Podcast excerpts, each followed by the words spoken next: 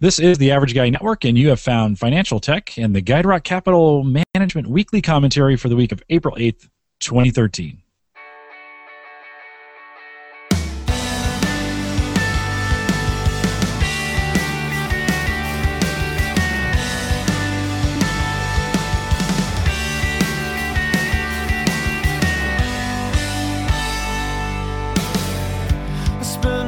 I'm your host, Jim Collison, broadcasting live from the Average Guy.tv studios here in Bellevue, Nebraska, and we post the show each week, including the written commentary, out at the Average Guy.tv. Financial Tech brings you the latest market commentary from the award winning Andrew Hunt, CFP and president of GuideRock Capital Management, located here in Omaha, Nebraska. If you'd like to receive a free copy of the written commentary in advance, send us an email at andrew underscore hunt at guiderockcapital.com com and put subscribe in the subject line. If you have questions or comments that we can read or answer on the show, you can send us an email. Send it to the same email address, Andrew underscore Hunt at Guide Rock Capital, all one word, dot com. And of course, you can find us both on Twitter. Andrew is at uh, Andrew D. Hunt, and of course, I am just at J. Collison. Andrew, it's great to see you this week. Another uh, another record close on the market. Uh, today, what do you got for us? Truth, Jim. Well, glad to be back again uh, for yet another edition of our weekly market commentary here. So, as we closed last week, um, you know, U.S. investors were really puzzled over the disparate pieces of uh, economic news that were coming out of the world. Uh, we'd seen the major U.S. markets tumble, and uh, we'd see, and there's been all kinds of craziness stuff going on. There's new leadership at the Bank of Japan, um, and they announced that they would uh, seek an aggressive stimulus program, and they're going to inject 1.4 trillion with a T uh, dollars into its economy over the next two years. Uh, the effort is intended to end years, decades of, inf- of something called stagflation. And stagflation is a period of economic stagnation characterized by rising inflation, higher unemployment, lackluster consumer demand, and a lack of growth in business activity. Um, and on that news, shares of the uh, Japanese market uh, called the Nikkei uh, which closed before the U.S. job numbers were released, uh, rose almost fi- uh, to a five-year high. They went through the roof on that noise. Uh, so really, really interesting stuff there. However, in other parts of Asia, we started to hear some really uh, escalating rhetoric from North Korea and uh, that is really uh, adding some negative sentiment um, uh, across the investment world, uh, even into today. And we've seen some moves in Japan, um, some missile defense moves, and things like that um, in anticipation of that rhetoric. Uh, the U.S. economic news last week was mostly disappointing. Let's just be honest. Uh, it suggested a little bit of a slowdown in the U.S. Manufacturing and service numbers came in below expectations, and the U.S. Department of Labor report showed far fewer jobs were added last month than expected. However, on, on a positive side, there was a different report that showed unemployment had ticked just a little bit lower from 7.6% to 7.7%.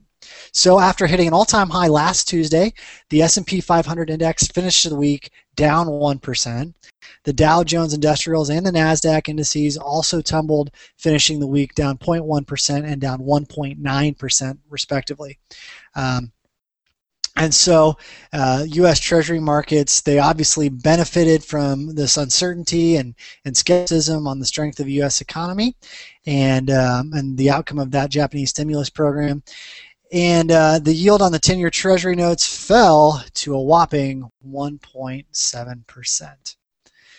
So, as we switch gears here a little bit, uh, I don't know if you've heard the news, but there is a new brick in town. So you've probably heard of the uh, the BRIC countries, which are Brazil, Russia, India, and China. And uh, that nickname was created back in 2001 when Jim O'Neill, an economist and future chairman of the famous Goldman Sachs, used it to describe the countries of the world that would drive future economic growth. And boy, was he right that they would drive that growth. According to The Economist, which is a fantastic publication, as I mentioned last week, uh, the BRICS alone have been responsible for 55% of global growth since the end of 09.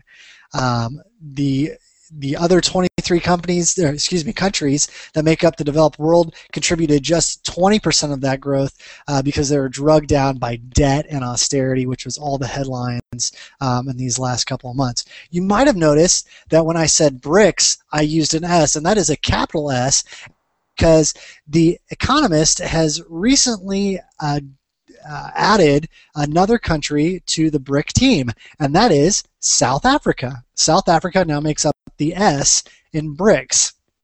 It's the smallest country with a population of just 50 million compared to that of uh, a billion for both China and India. Um, South Africa's GDP is not all that cool either. I mean, it's, it's not that impressive. It ranks 28th in the world, um, according to The Guardian, while China uh, is number two, Brazil is number six, Russia is seven, and India is 10.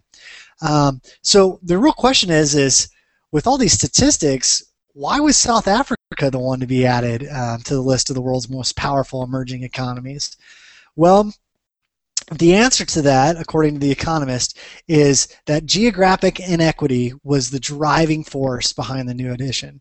So the original BRIC did not include any countries in Africa.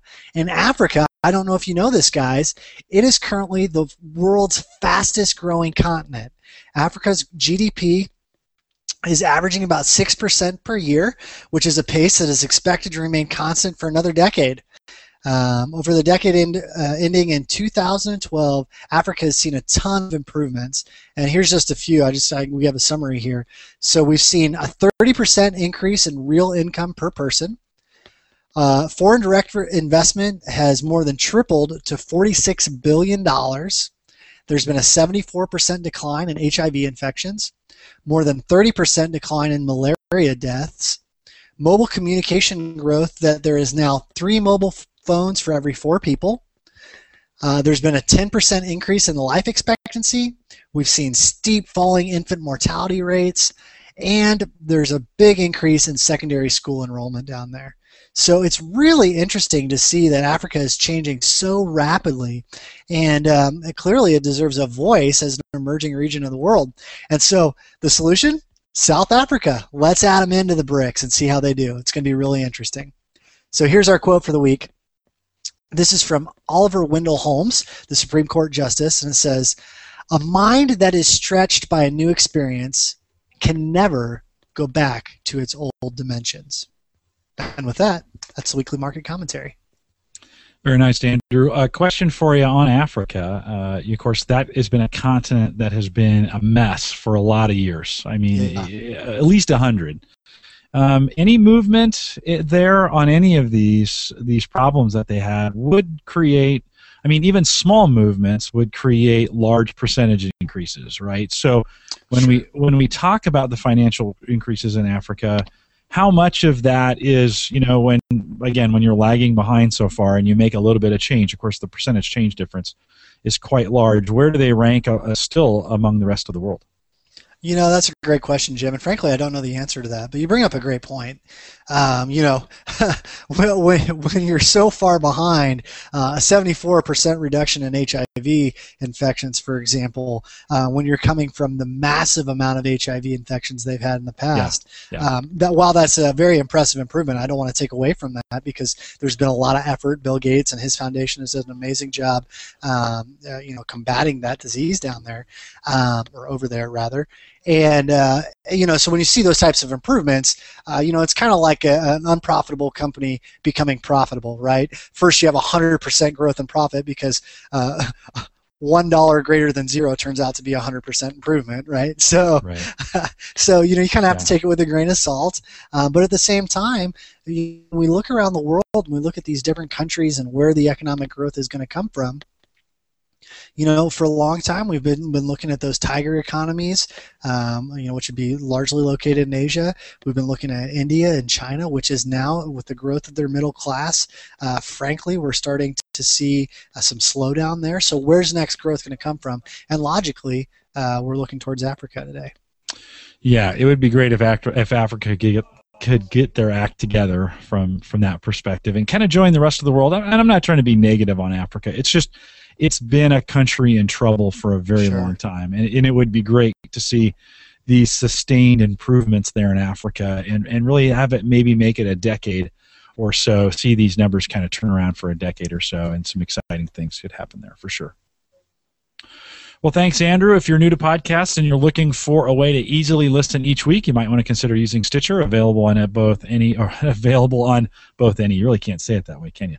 Available on any browser as well as both on uh, Android and iPhone platforms. This is a great way to listen to podcasts at home and on the road. This show and all the past shows, including we talked about this last week, home tech. If you're into kind of home technology and such, we have a long play about a about a 60 to oh 75 minute podcast that we do each week called Home Tech. You can get both of those on Stitcher. Stitcher uh, go to Stitcher.com, search Financial Tech or Home Tech, and uh, it's education for your ears. And of course, be sure to visit Guide Rock Capital. That's just uh, www.guiderockcapital, all one word. Dot com. I don't even know if you need the www anymore, Andrew. I think that's uh, all said and done anymore. GuideRockCapital.com. Follow Andrew on Twitter. He is Andrew D. Hunt. Andrew, have you picked up any Twitter followers uh, recently? Yeah, we get through. I think I get three or four every week. Uh, just right, a couple good. new ones. It's hard to tell how many are spam and how many are real, but yeah, there are a lot of unreal people on Twitter for sure. And are, are you what, or what kind of things are you tweeting when when you are tweeting? You know, I am a big uh, Instagram user, so you'll get to see a little bit of the uh, softer side of Andrew Hunt, oh, nice. the the, nice. the personal side. So get to know me a little bit better. All right, very good. And of course uh, Uh, Andrew and I say thanks for listening. We'll catch up next week. Remember, be smart about your investing.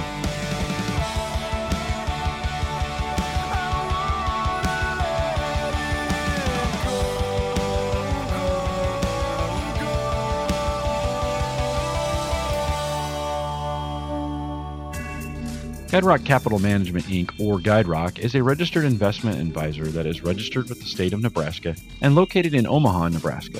GuideRock and its representatives are in compliance with the current registration requirements imposed upon investment advisors in the states in which they maintain clients. GuideRock may only transact business in those states in which it is registered or qualifies for an exemption or exclusion from registration requirements. Important information describing GuideRock's business operations, services, and fees can be viewed on the SEC's website at www.adviserinfo.sec.gov. GuideRock will provide Form ADV Part 2, which serves as the firm's disclosure document to all clients. Copies of Form ADV Part 2 are also available to interested parties upon request.